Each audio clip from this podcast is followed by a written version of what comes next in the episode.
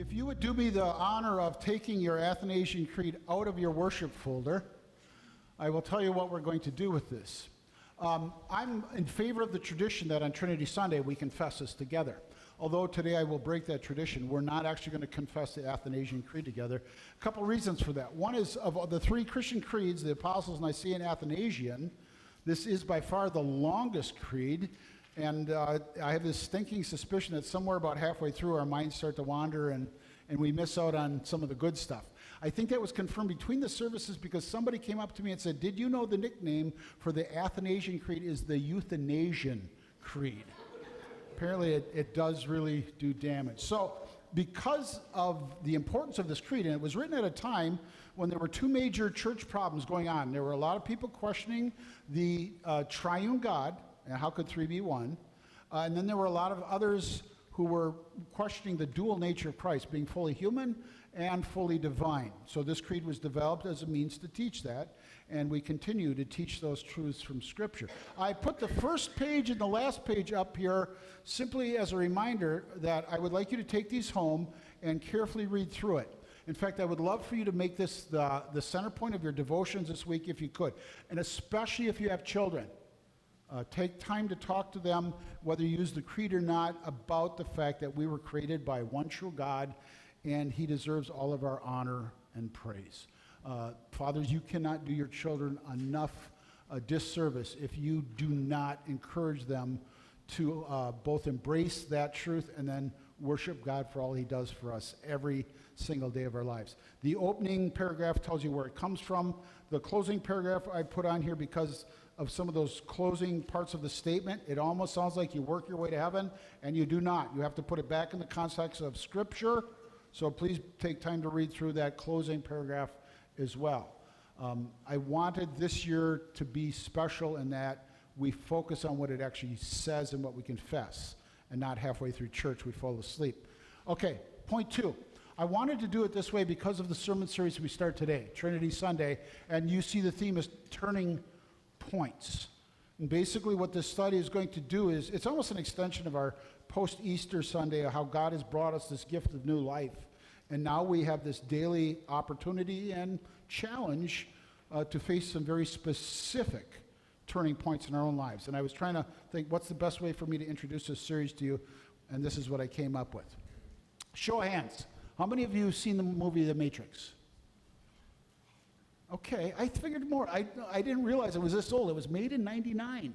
Um, so it's been around for a while. If you haven't seen it, I'm not going to tell you you should, but while I'm talking, I, I, copy and pasted this quick summary. So while I blather on here, you can read that and then you'll get an idea where we're going with this. I don't know if you're all sci fi fans or not, but this movie intrigues me, not because of the sci fi part of it. I'm, I'm, not fully aware if the producers actually intended to make this movie as, as spiritual as it seems to be. Um, and there's two points of, of comparison I'd like to make. The Matrix in this movie, it's some computer program, but basically it fools mankind into thinking something uh, that isn't reality. Basically, it's fooling everybody to believe something about themselves that is absolutely false. It's this amazing correlation for what sin does in our lives. Sin constantly tries to fool us to believing we're something we are not. The other connecting point would be uh, this man, Neo the character played by Keanu Reeves. And there's only some comparative points because some don't measure up. But typically, the way the hero of this movie is portrayed as the only way for him to save mankind is he has to die and then come back to life. That should sound familiar to us.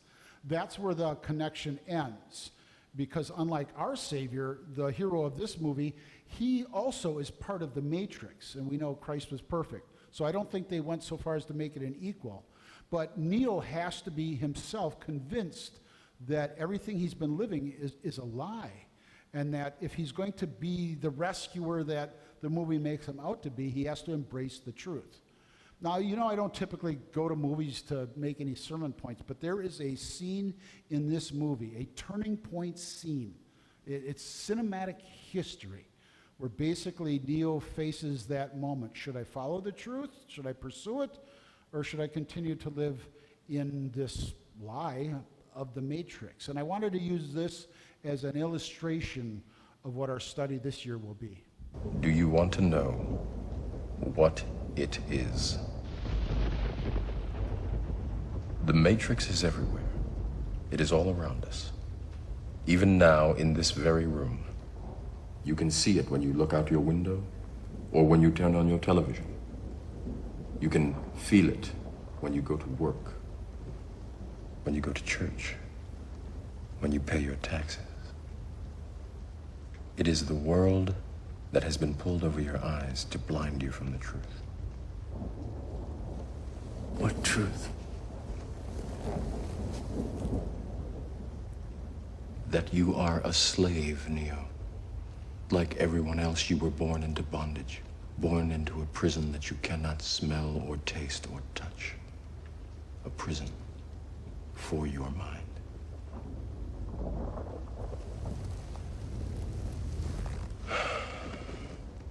Unfortunately, no one can be told what the Matrix is. You have to see it for yourself.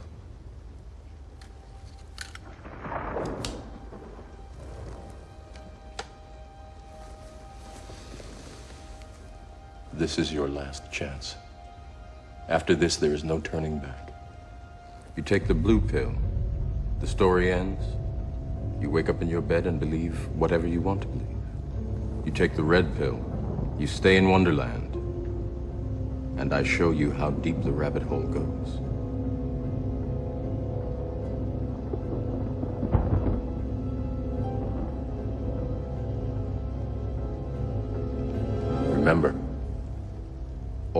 Offering is the truth, nothing more.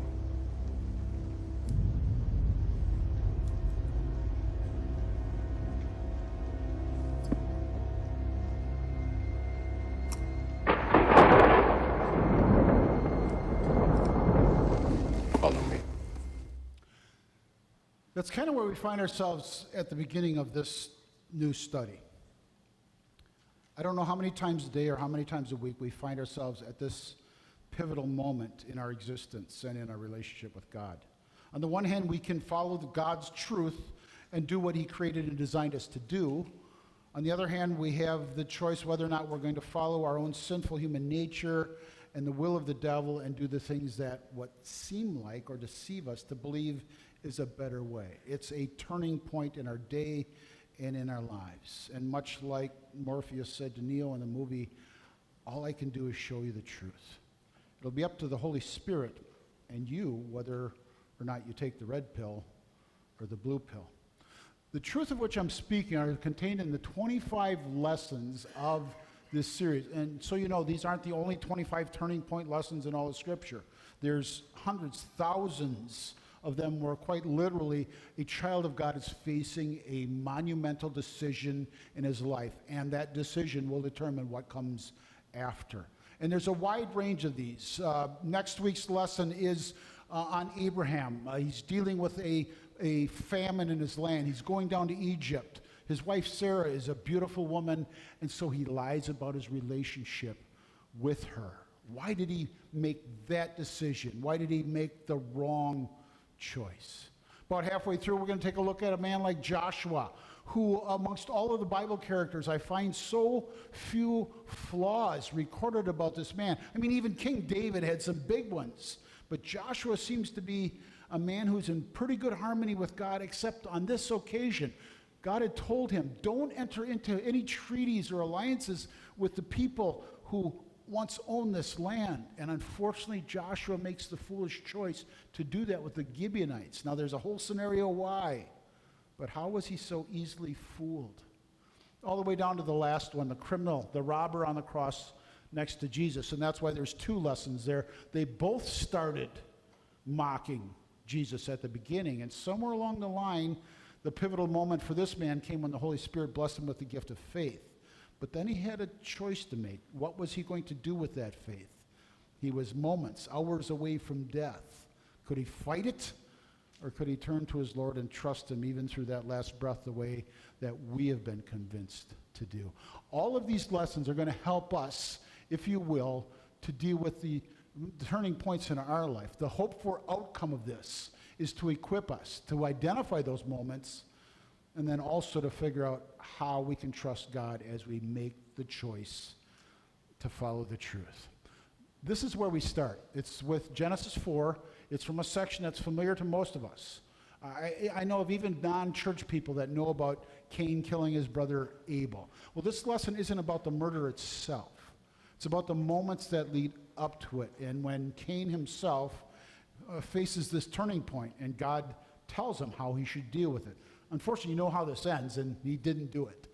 In the course of time, Cain brought some of the fruits of the soil as an offering to the Lord, but Abel brought fat portions from some of the firstborn of his flock.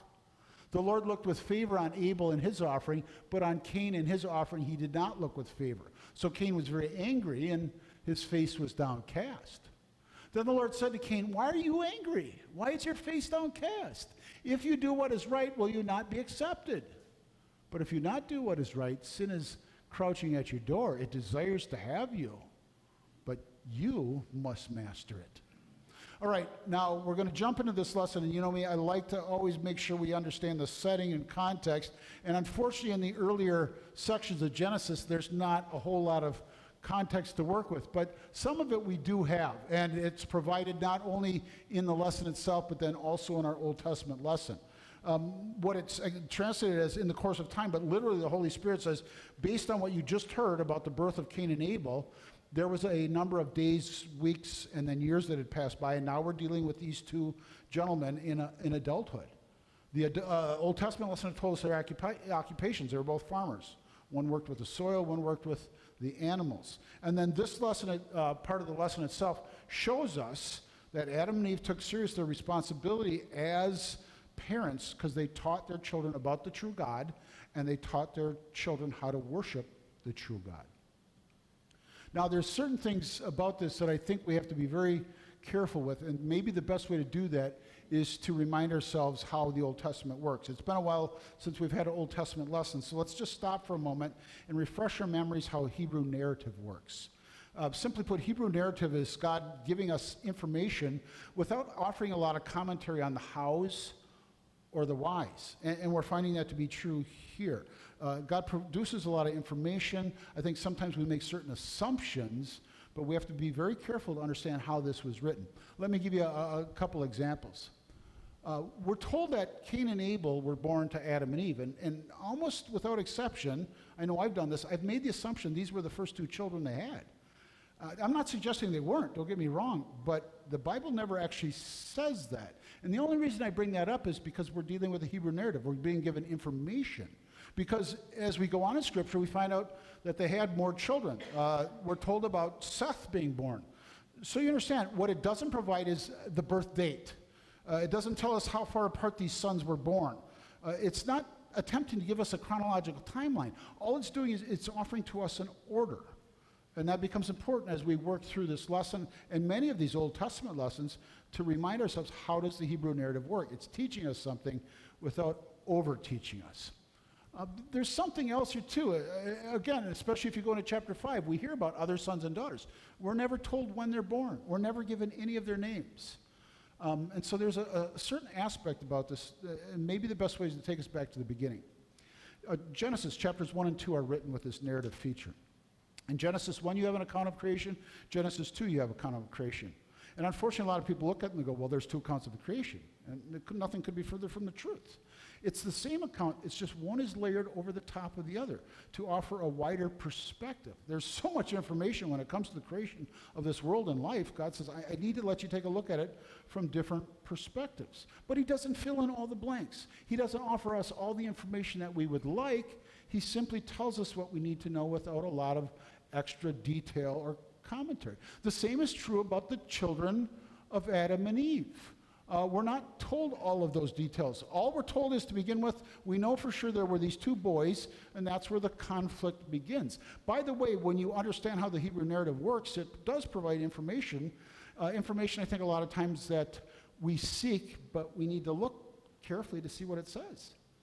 For instance, this answers the age old question where did Cain find his wife? Where did Seth find his wife? They married their sisters. And I know that's abhorrent to us to marry one's sister. But the reality is, is that at the beginning, that wasn't wrong. That wasn't a sin. It wasn't until Sinai that God uh, gave the prohibition don't marry a close relative. That's when it became wrong. So all these people trying to figure out were there two races, all this uh, goofy stuff. No, it was Cain marrying his sister, and they started a family. It, it's as simple as that. And again, we don't have commentary from God going, well, here's good, later on it, it, it's bad. Now, the reason why I, I, wanted to spend a little bit of time just getting our heads around the context is because once we actually get into the lesson itself, we really need to keep our wits about us to make sure we understand what God is telling us. And if this is going to be the jump off lesson for this sermon series, we better understand how this works. Let me give you an example. We always wonder now, why did Cain kill his brother Abel? That's a pretty serious sin. And we jump to this line Cain was very angry, and so we make certain assumptions. Cain was angry. And in fact, when you take a look at the word that God uses for this, this is the kind of anger that comes from jealousy. So we make the assumption, well, Cain was jealous of his brother Abel, so he has to off him. That's the only conclusion that Cain could come to. The problem with that theory is, is that when you look at this word in the original language, it's a very neutral term. It's neither good nor bad. In fact, it's used in Scripture a lot of times in a very good way. Let me give you an example. It's the kind of word that describes the anger that comes from a wife's jealousy when her husband has wandering eyes and wants to show affection towards another woman. See, almost always we think of jealousy in a bad way, but there's a good use for the term jealousy. It would be the wife's use of jealousy. Once they're married, that man owes his wife his complete and entire heart. And if he were to have affections towards any other woman, she is rightfully jealous and angry with him because not only has he violated their covenant of marriage, but he's also living outside the parameters of what God has created for that relationship to be. She deserves his whole heart. And if he gives it to somebody else, she has the right to be angry. I think most of us have used the term to describe that as righteous wrath or righteous anger. Now, I wanted you to understand that the term is neutral because now when we come to Cain, it's being used in a very specific way. This wasn't the good kind of jealousy or anger when it comes to Cain, but we dare not assume that Abel was basically the target of that jealousy or the cause of that anger. If we start to dig in and really look at the lesson, we come to realize that the problem was not Cain's relationship with his brother Abel, it was Cain's relationship with God. It's interesting, and I, am not sure we always think of it in these terms, and I don't know if I want to use the word faith, but Cain believed in God. His parents taught him that there's one true God. And the lesson tells us that Cain worshiped this God. I think we would call it faith, but in the Old Testament early on, they don't, they don't use it the way we do. He knew who God was, and he trusted God was his provider. This term offering, it's used both for Cain and for Abel, meaning that they both worshiped the true God. But there was a difference in the offering. But you should understand, first and foremost, what this offering was. Cain worked hard for a living, he grew crops and he took a part of his crops, part of his income, and he brought it back to God as a way to say, Thank you. There's a, a, a, very important aspect to this offering. It was a free will offering. At least that's the terminology we would use today. It was voluntary. There were no laws that said you have to bring this amount of money back and give it to God. Both of these boys did it all on their own, having been guided and taught by their parents. By the way, as an aside, not to get too far off track, but have you ever noticed that a budding shepherd that you have never seen a basket set out with a little sign, free will offering? Have you all noticed that? Have you ever wondered why? Maybe I'm just barking up the wrong tree here. I'll get to that in just a minute. But I wanted you to note that because it has to do with this lesson that we're about to dig into in more detail. And it has to do with this offering that was brought to God, both by Cain as well as Abel. You see, what happens is, and if we jump ahead to the New Testament, we kind of back into this. Sometimes an offering is brought to the Lord for all of the right reasons, and it's referred to as a superior offering. It's what God wants from us. So you understand, God has put everything into our relationship. Uh, basically, He did everything necessary so that we could have a relationship. And what God says is, what I want back from you is the same. I want you to put everything into this relationship. And when you do, that is a superior offering. Which means there's a flip side to this. If you don't put everything into that relationship, if you shortchange your relationship with God, which Cain was apparently doing, then you bring forward a inferior offering. You see, that's one of the reasons why you never see the free will basket out and a little sign, because I'm convinced that what happens is that's what motivates us to give. Tell me if this has never happened to you. You walk up to, you know, some church table or you're at some church event and you want to go get a cup of coffee. That's all you want. You get up there and all of a sudden there's a basket there with a free will offering. You go, oh, I better pay a buck for my coffee. Would you have done that if that sign wasn't there? If that basket wasn't there? So all I'm asking is, what was your motivation for your offering?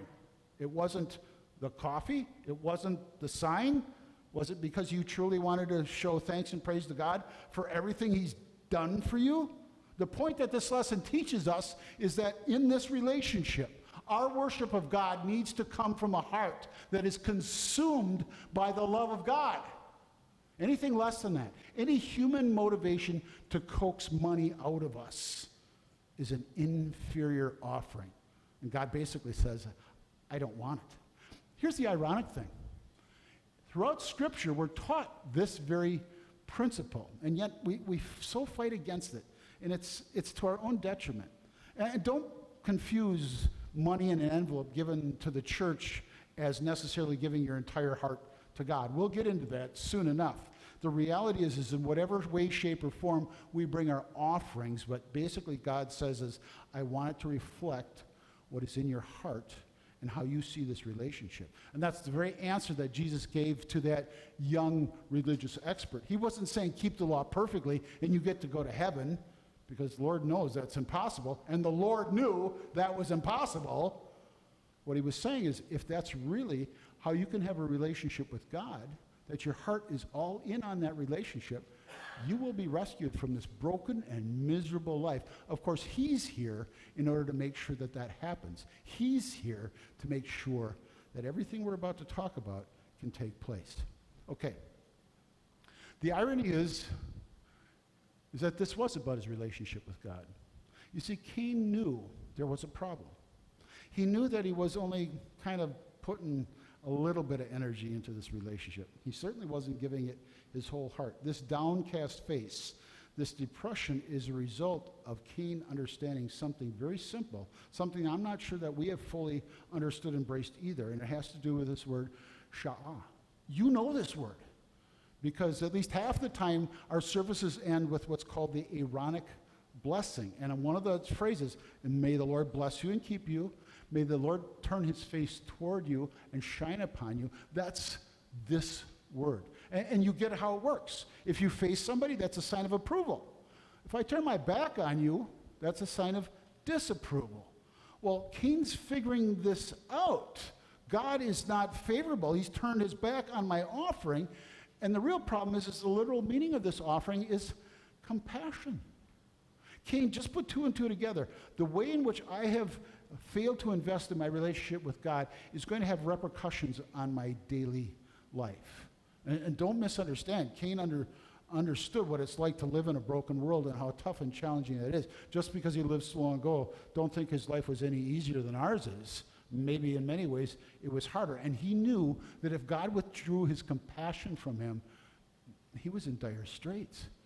In fact, if you want to look at this principle in the rest of Scripture, I found this to be maybe the best way to do it. Quite literally, what happens is, is God puts us control of his blessings for our lives. I don't know if you've ever heard that or not. I know I didn't really hear that much growing up, but it's one of these aspects of rule or be ruled. You literally, God says, are in control whether or not you're going to be blessed in your life.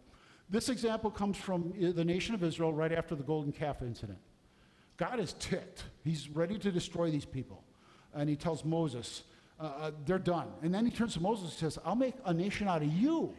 And of course, Moses is a great leader. He intercedes. You can't do that. A, the promise was through Judah, not Levi. And B, what are the people of the world going to say? if you brought your nation out here only to destroy them. So Moses' intercession works, God forgives them.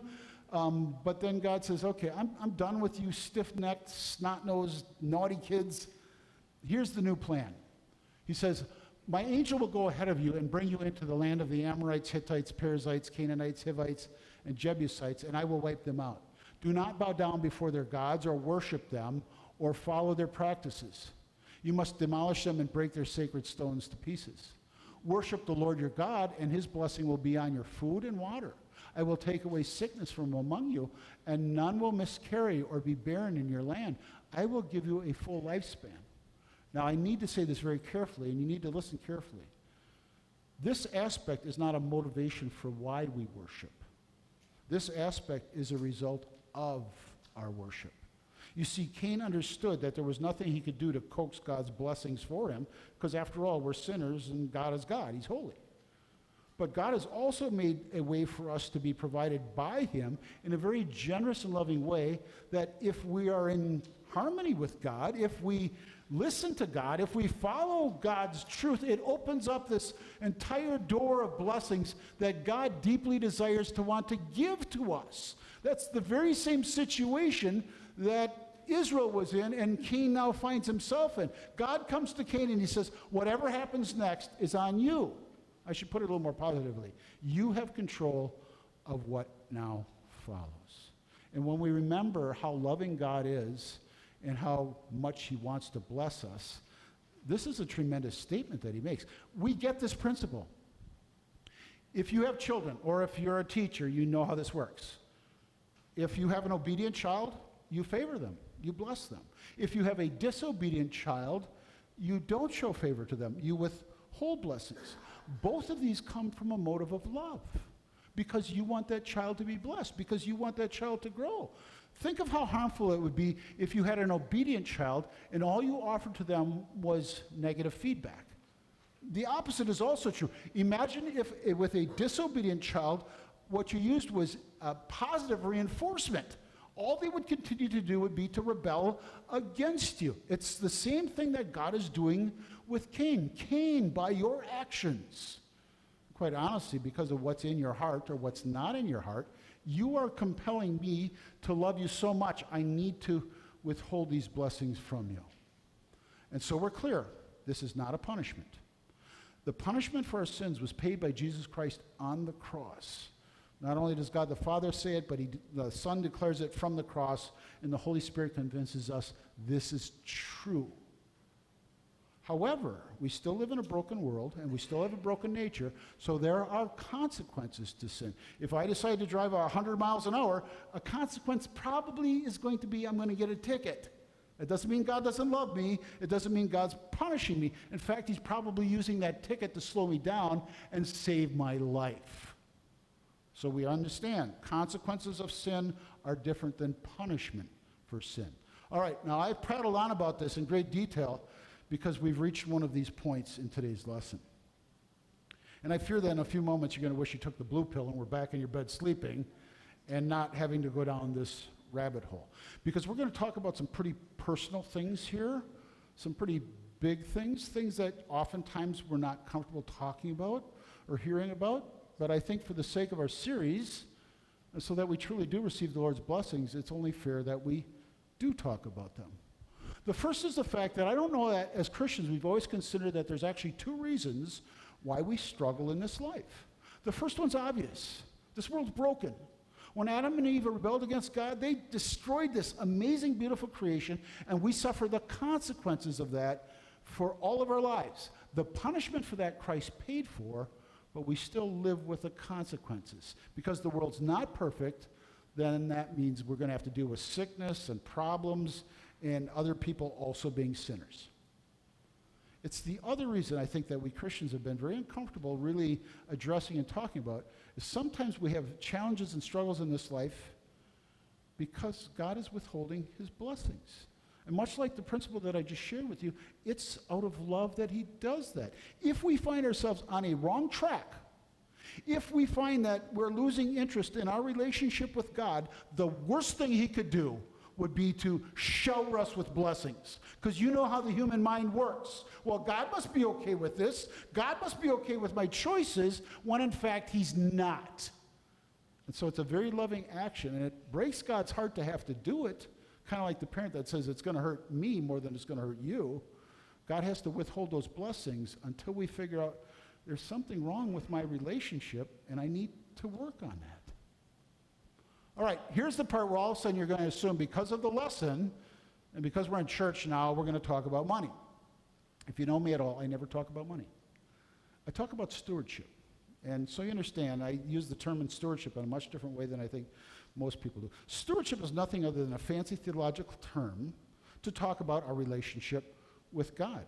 And since we're dealing with the human heart, because that's where our relationship with God exists, it's next to impossible for us to actually measure where each other is at in our relationship with God, nor is that our business. So, what you're about to hear is for you alone, okay? It applies to you as it applies to me. There are a few ways for me to actually, as a human being, measure my relationship with God. But one of those ways which God has done that is through my worship. And part of worship is my offering. Part of worship is my coming here. Part of worship is my attendance at the Lord's Supper because I'm hungry and thirsty for that body and blood which assures me all my sins are paid for. And if those things get off track, if I don't lovingly give offerings to God, or if I give offerings for the wrong reasons, or if I don't really want to spend time with you and I don't want to spend time with God, if I'm not hungry and thirsty for Christ's body and blood, it should tell me something about my relationship with God. That is why I don't want us ever to put out a free will offering basket. Because if you ever put even so much as a dollar in there for the wrong reasons, or because somehow you were made feel to feel guilty to you know pay for your coffee, you're better off keeping that offering. It'll end up doing more harm than good. I'm not sure you ever heard that out of a pastor's mouth or in church. Keep your money. If you're giving it for the wrong reasons, it won't be a blessing. Now you probably think, okay, he's using reverse psychology on us, right? Because church budget, we're kind of behind, so we all better pitch in, right? Wrong. Well, I pray to God that you would be encouraged to support the work of your church, your church, and to do so generously. Abiding Shepherd isn't the only ministry in this world that exists to share the gospel and reach people's lives with the same life saving words that have saved us. These are just a short list of other gospel ministries that do amazing work.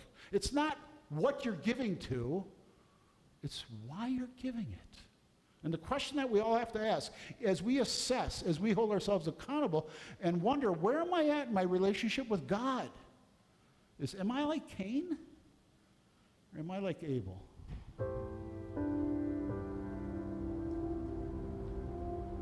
Two men bring an offering to the Lord one of the fruit of the ground, the other the firstborn of his flock. God accepts one and rejects the other. Why? Now Abel was a keeper of sheep, but Cain was a tiller of the ground. And in the process of time, it came to pass that Cain brought an offering of the fruit of the ground to the Lord. Abel also brought the firstborn of his flock and of their fat. The word tells us clearly that the offering Abel brought was the firstborn of his flock. But it doesn't say that Cain brought the first fruits of his crops. It simply says, in the process of time, Cain brought an offering. Cain harvested his crops and over time gathered enough to bring an offering. It was an offering on Cain's terms. God accepted Abel's offering because it was the first of his increase. Cain's offering was rejected because it wasn't the first of his. Giving the first to God requires faith. When a firstborn lamb is born in a flock, it's not possible to know how many more lambs that you might produce. But Abel gave his firstborn lamb in faith, whereas Cain made sure he had enough for himself before giving to God. Many of us treat God the same way as Cain, making sure we have enough money before we see if there's anything left for God. Even if we give from what's left over, God can't accept the offering because it's not the first fruit. Other stories emphasize this truth. In the account of the fall of Jericho, the Lord gave strict instructions that the Israelites were not to keep any of the spoils from Jericho. All of it belonged to him, the Lord declared. Jericho belonged to the Lord because it was the first city conquered in the Promised Land. It was the first fruits. God withheld his blessing from Israel when one man took some of the spoils for himself. The first belongs to God. There was much more at stake than money when Abraham offered his firstborn son Isaac. When God asked for his son, Abraham didn't wait to have ten sons before giving Isaac. He gave the first when he only had one to give. Abraham had only the promise of having more sons. It took faith for Abraham to offer Isaac, faith that God respected and blessed. And God did the same for us. He gave his first in the form of his Son, his first and only begotten Son, who was given to us while we were still sinners. God gave Jesus in faith that we might one day give our lives to him. The gift of his Son came before the blessing of our repentance and salvation. We give our first fruits in much the same way. Before we see the blessing of God, we give it in faith. Giving the first fruits of your income says to God, I recognize you first. I am putting you first in my life, and I trust you to take care of the rest.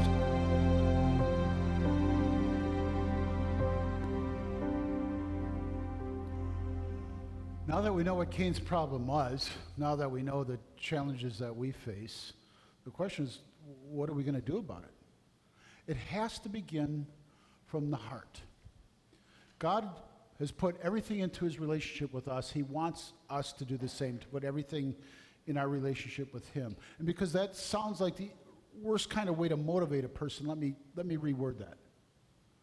God is so completely and totally in love with you that he wants you to experience the same feeling he has towards him that he feels towards you. He wants you to feel completely and totally in love with him. And there's a way to do that. Now, it won't be perfect this side of heaven, but there is a better path for us to enjoy the love of that relationship. And God shares that answer with Cain.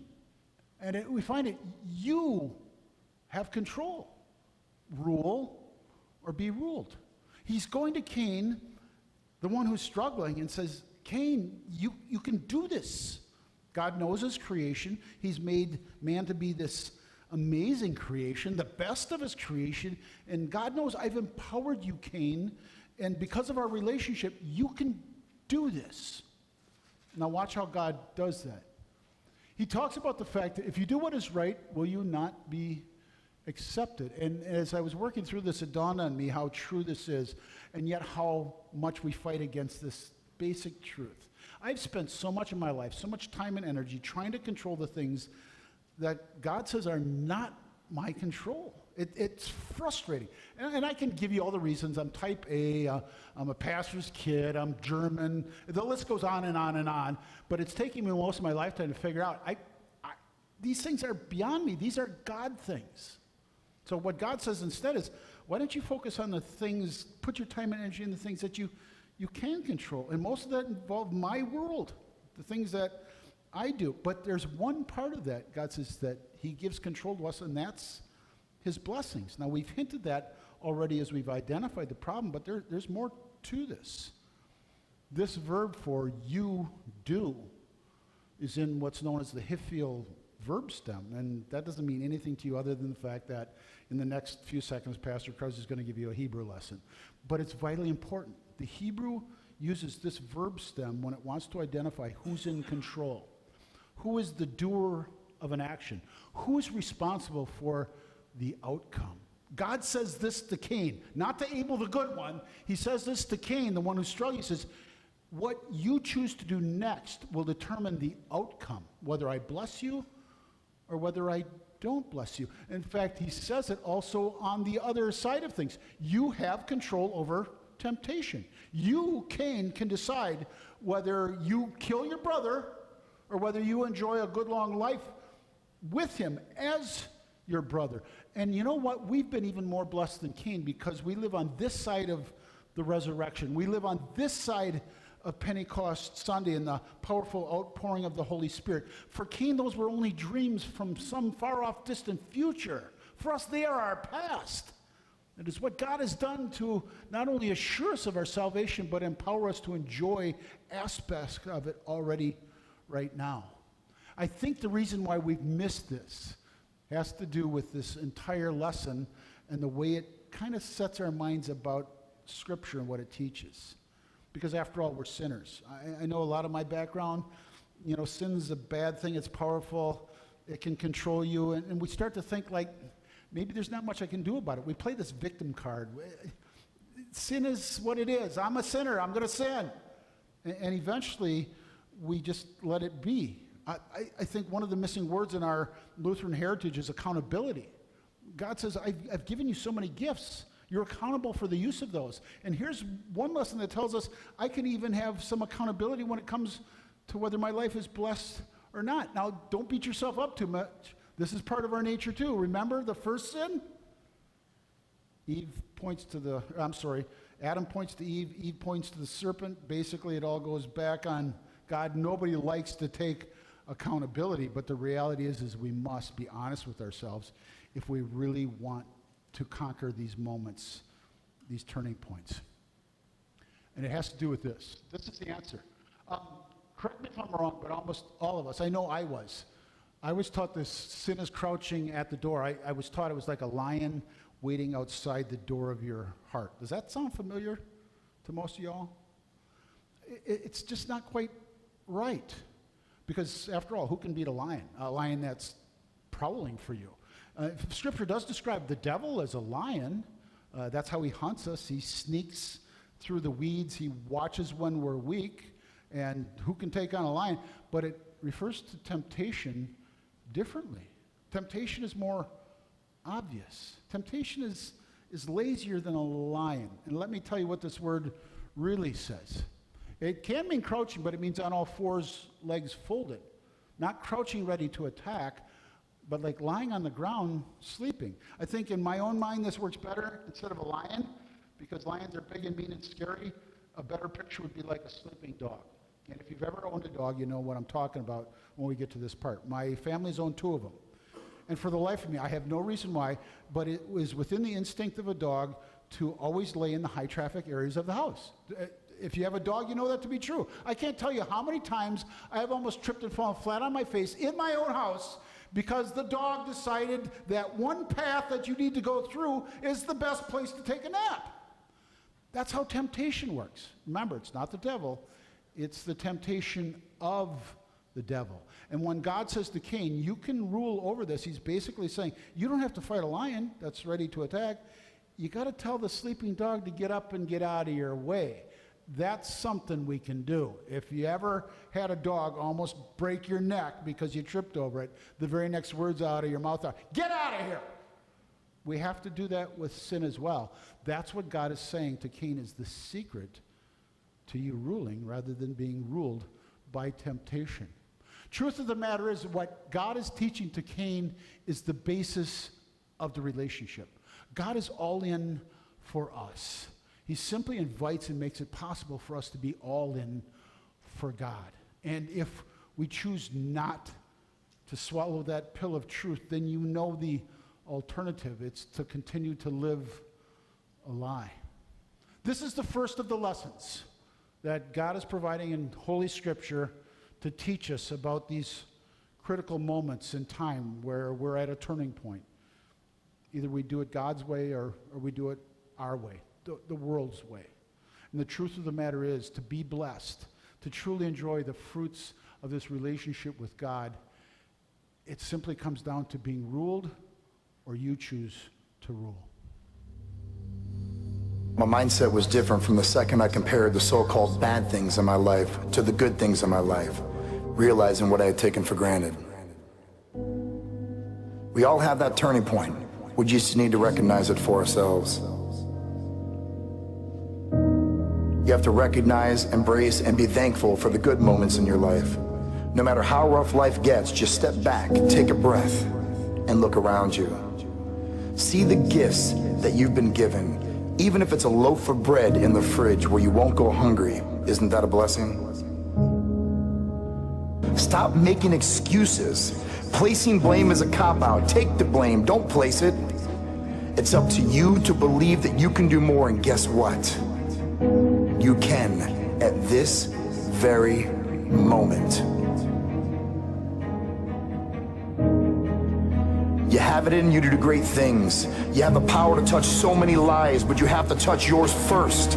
Every day you wake up, you're setting an example for anyone around you, for your kids to see, your family to see, your coworkers, anyone that crosses your path. You are setting the bar. I urge you to raise up. Stop noticing the negative and start promoting the positive. Train your mind to do more. Believe in more. It's simply breathtaking to see the power of optimism if you truly take a step back and be thankful for everything in your life. You have to live as if there's no tomorrow. Love so strong that the ones that love you will never feel anything greater from anyone they ever touch in their lives. Work hard knowing nothing comes easy. Show the world what you're made of. Teach the world to see the good in their lives and realize that the trying times aren't going to go away. These are tests. These are roads that we have to cross in order to get to the destination we're looking toward getting to.